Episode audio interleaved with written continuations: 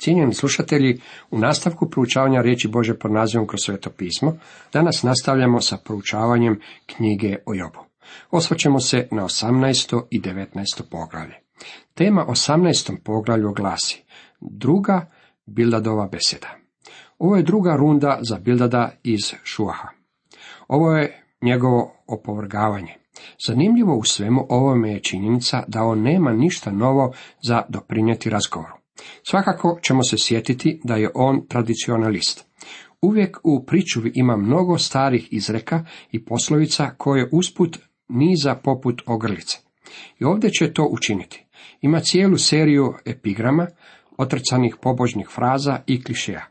Neki od njih su dobri, međutim ništa od onoga što Bildad ima za reći ne baca nimalo svjetla na Jobov slučaj. Bildad iz Šuaha progovori tad i reče. Kada kaniš obuzdat svoje besede? Opameti se sad da razgovaramo. Zašto nas držiš za stoku nerazumnu? Zar smo životinje u tvojim očima? Bildad je bez uvijanja rekao. Jobe, ako ušutiš, onda ćemo i mi moći nešto reći. Trebao bi prestati govoriti i početi slušati. Ti si stalno govorio, dok si u stvari trebao slušati ono što ti mi imamo za reći. U stvari svi oni, i Job i njegovi prijatelji, trebali su se suzdržati od govorenja i trebali su slušati. Međutim, nisu bili pripravni za Boži glas u tom trenutku. Bog priprema Joba da čuje njegov glas i kasnije će on slušati. Bildad je pitao Joba zašto ih toliko prezire i smatra najobičnijim životinjama. Odgovor je očit. Na taj su način i oni promatrali Joba. Zbog toga sam i rekao da je u tom trenutku između Joba i njegovih prijatelja bio neriješen rezultat. Mislim da su tijekom cijele ove rasprave izmjenjivali bijesne poglede. Ovi ljudi koji su došli k Jobu kao prijatelji i da bi ga utješili, bili su sada sve, samo ne prijatelji. O ti, koji se od jarosti razdireš, hoćeš li da zemlja zbog tebe opusti, da iz svoga mjesta iskoče pećine? Bildat pita, zar stvarno misliš da će Bog upravljati svojim svemirom na način kako to tebi odgovara? Bildad je, sjećate se, bio tradicionalist i sve svoje tvrdnje temeljio je na prošlosti. Osjećao je da sve što je bilo ispravno u prošlosti također vrijedi i u sadašnjosti. To je bila Bildadova metoda. Jobe, ne bi li mogao pokazati barem malu dozu razumijevanja kako bismo mogli doći do nekakvog sporazuma? Zar misliš da ćete tvoj prezir u smatranju nas nekompetentnima i tvoj bijes zbog načina na koji Bog s tobom postupa izvući iz stupice u kojoj se nalaziš? Ali ugasit će se svjetlost opakoga i neće mu sjati plamen na ognjištu. Ništa istinitije nije moglo biti rečeno, međutim i opet se izjava ne odnosi na Joba.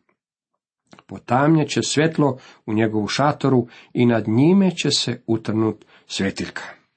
Krepki mu koraci postanu sputani, a vlastite on se spotiče namjere. Jer njegove noge vode ga u zamku i evo ga ovdje već korača po mreži. Jobe, ulovljen si u mrežu poput ribe i to nije zbog nečega što smo mi uradili. Mi smo došli ovamo pomoći ti, a ti nas ne želiš saslušati. Našao si se u tom položaju jer u tvome životu postoji neki skriveni grijeh. Uletio si u stupicu. Tamka mu je zamka nogu uhvatila i evo užeta čvrstoga pritežu. Njega vreba omča skrivena na zemlji, njega čeka klopka putem kojim hodi. Uhvatila te stupica. Uhvatio si se u stupicu poput medvjeda jer si se olako odnosio prema mamcu. Kad to ne bi bila istina, ti se ne bi ulovio. Možemo vidjeti kako Bildad iznosi ove otrcane fraze i razrađuje ih poput geometrijskog problema. Prvo vam trebaju svi dokazi, a zatim jednostavno dođete do zaključka i to je to. Međutim, život nije poput toga. Kao prvo, u životu je jako lako započeti razmišljati na krivim premisama. Ako su premise ispravne, vaš zaključak može biti ispravan. Međutim, ako su vam polazne točke u razmišljanju, odnosno premise pogrešne, tada će vam i zaključak kojeg ćete iz njih izvući biti pogrešan. Ako A iznosi 10, a vi kažete da iznosi 15, nećete stići do ispravnog odgovora na vaš problem, čak i ako primijenite ispravnu metodu. Svi ovi ljudi pokušavaju iznaći neku svoju formulu, međutim problem je u tome što u formulu uvrštavaju pogrešne podatke, odnosno premise. Bildad je izašao sa vrlo tvrdom izjavom da je Job u stvari uletio u stupicu, da se je zato sam kriv i da drugčije ne može biti. Drugi prijevod glasio bi, hodio je po mreži, vlastite ga noge u stupicu šalju. Oda suda strahovi ga prepadaju, ustopice sve udilj ga proganjaju. Glad je poždarala svu snagu njegovu, nesreća je uvijek u njegovu boku. Boleština, kovna, kožu mu razjeda, prvenac mu smrti nagriza udove. Njega izvlače iz šatora njegova da bi ga odveli vladaru strahota. U njegovu stanu tuđinac stanuje, po njegovu domu posipaju sumpor. Odozdo se suši njegovo korenje, a odozgo grane svemu redom sahnu. Spomen će se njegov zatrti na zemlji, njegovo se ime s lica zemlje briše. On tvrdi kako će bolest uništiti tijelo opakima. Boži oganj uništit će njegovo prebivalište i njegovo ime bit će izbrisano.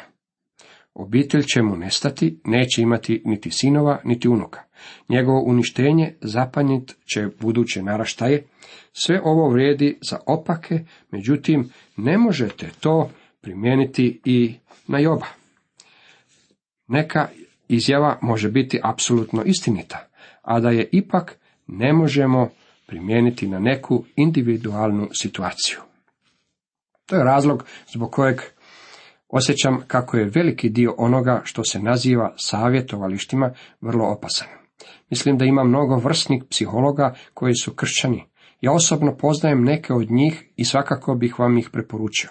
Međutim, ako ćemo iskreno, Mnogi psiholozi vrlo često polaze od pogrešnih premica i zbog toga nisu sposobni savjetovati druge. Ovi ljudi pokušavali su savjetovati Joba, međutim nisu bili sposobni za ovaj zadatak. Bildat tvrdi kako će opaki biti suđeni.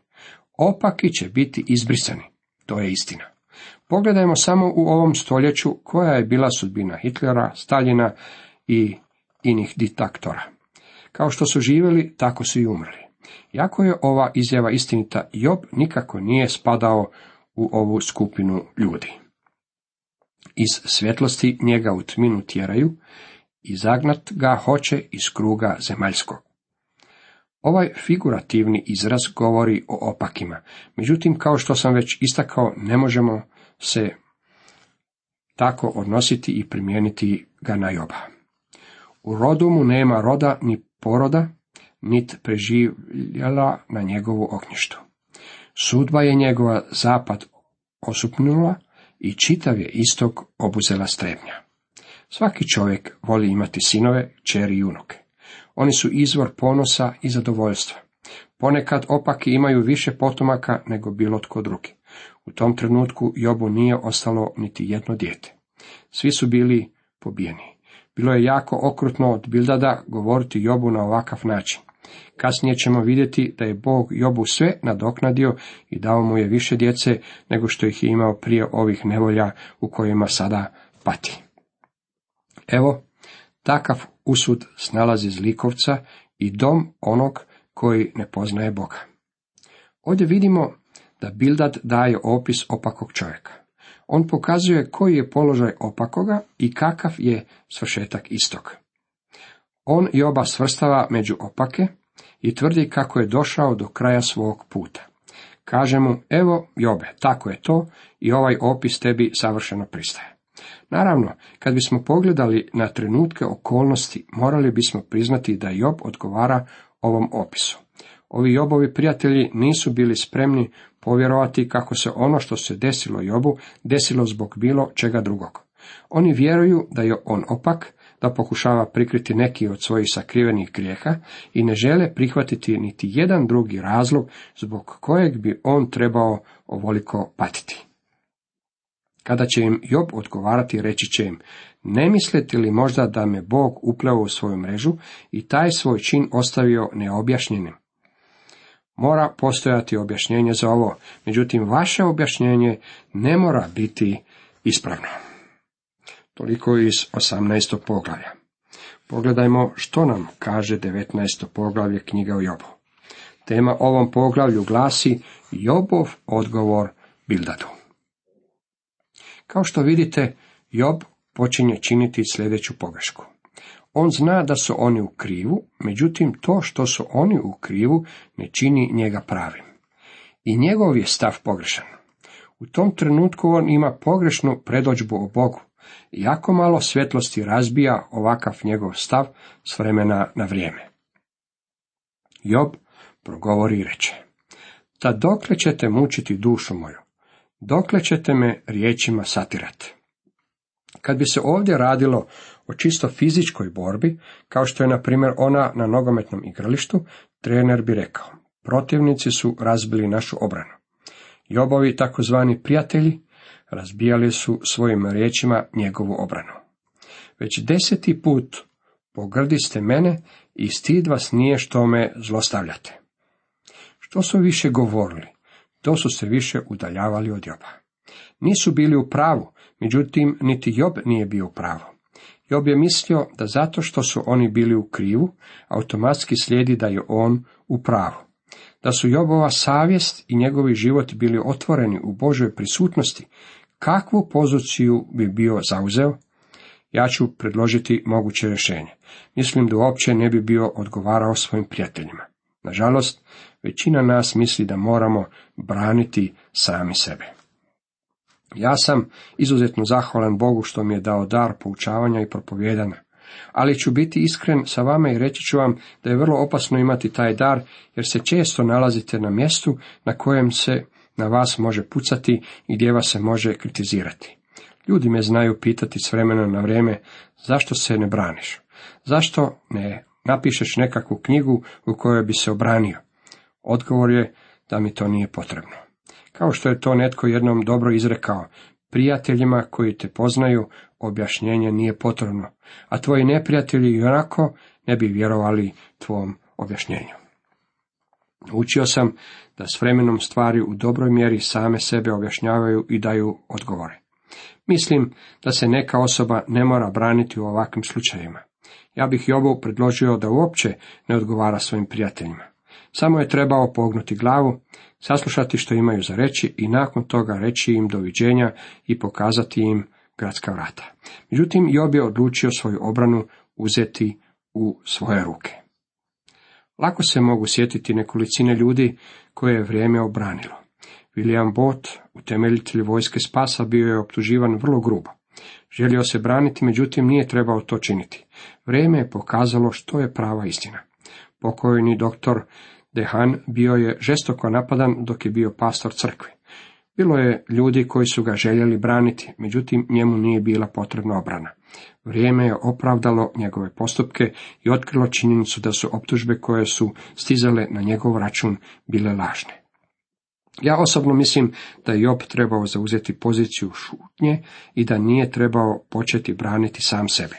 Na taj način se udaljio od njih. Da je ostao šutjeti, ne bi od njih čuo deset prekora. On to očito nije uviđao.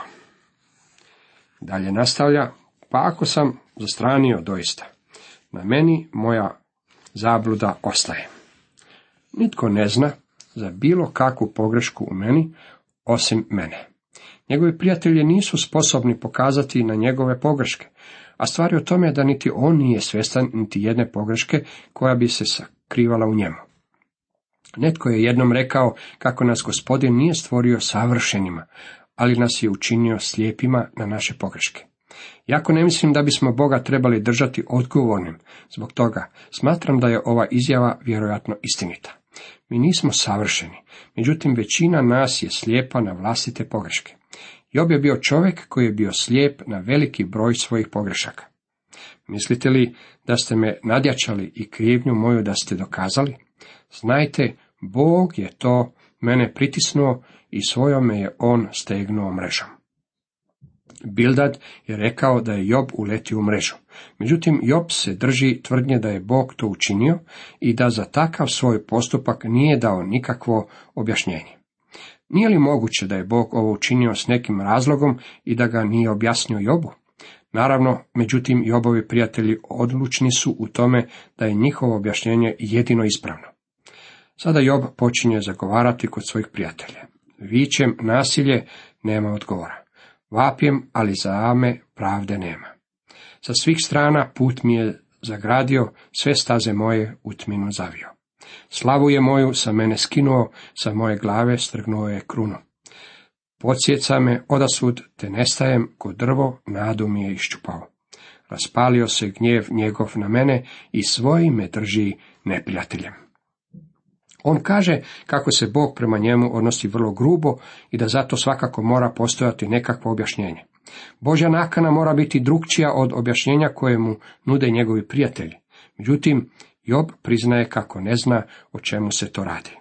Job nastavlja konstatacijom da su ga i vlastita braća napustila, da su se njegovi poznanici udaljili od njega, prijatelji ga zaboravili, sluškinje koje su živjele u njegovom domu ponašaju se prema njemu kao prema strancu. Njegovi sluge ne odazivaju se više na njegove pozive, a i žena mu je poput stranca. Čak ga i mala djeca preziru. Tako je smršavio da mu se koža omotala oko kostiju i još kaže, umakao sam s kožo svojih zuba. Drugim riječima, svoje prijatelje moli za njihovu samilost. O, kad bi se riječi moje zapisale i kad bi se u mjed tvrdu urezale, kad bi se željeznim dvijetom i olovom u spomen vječan u stijenu uklesale.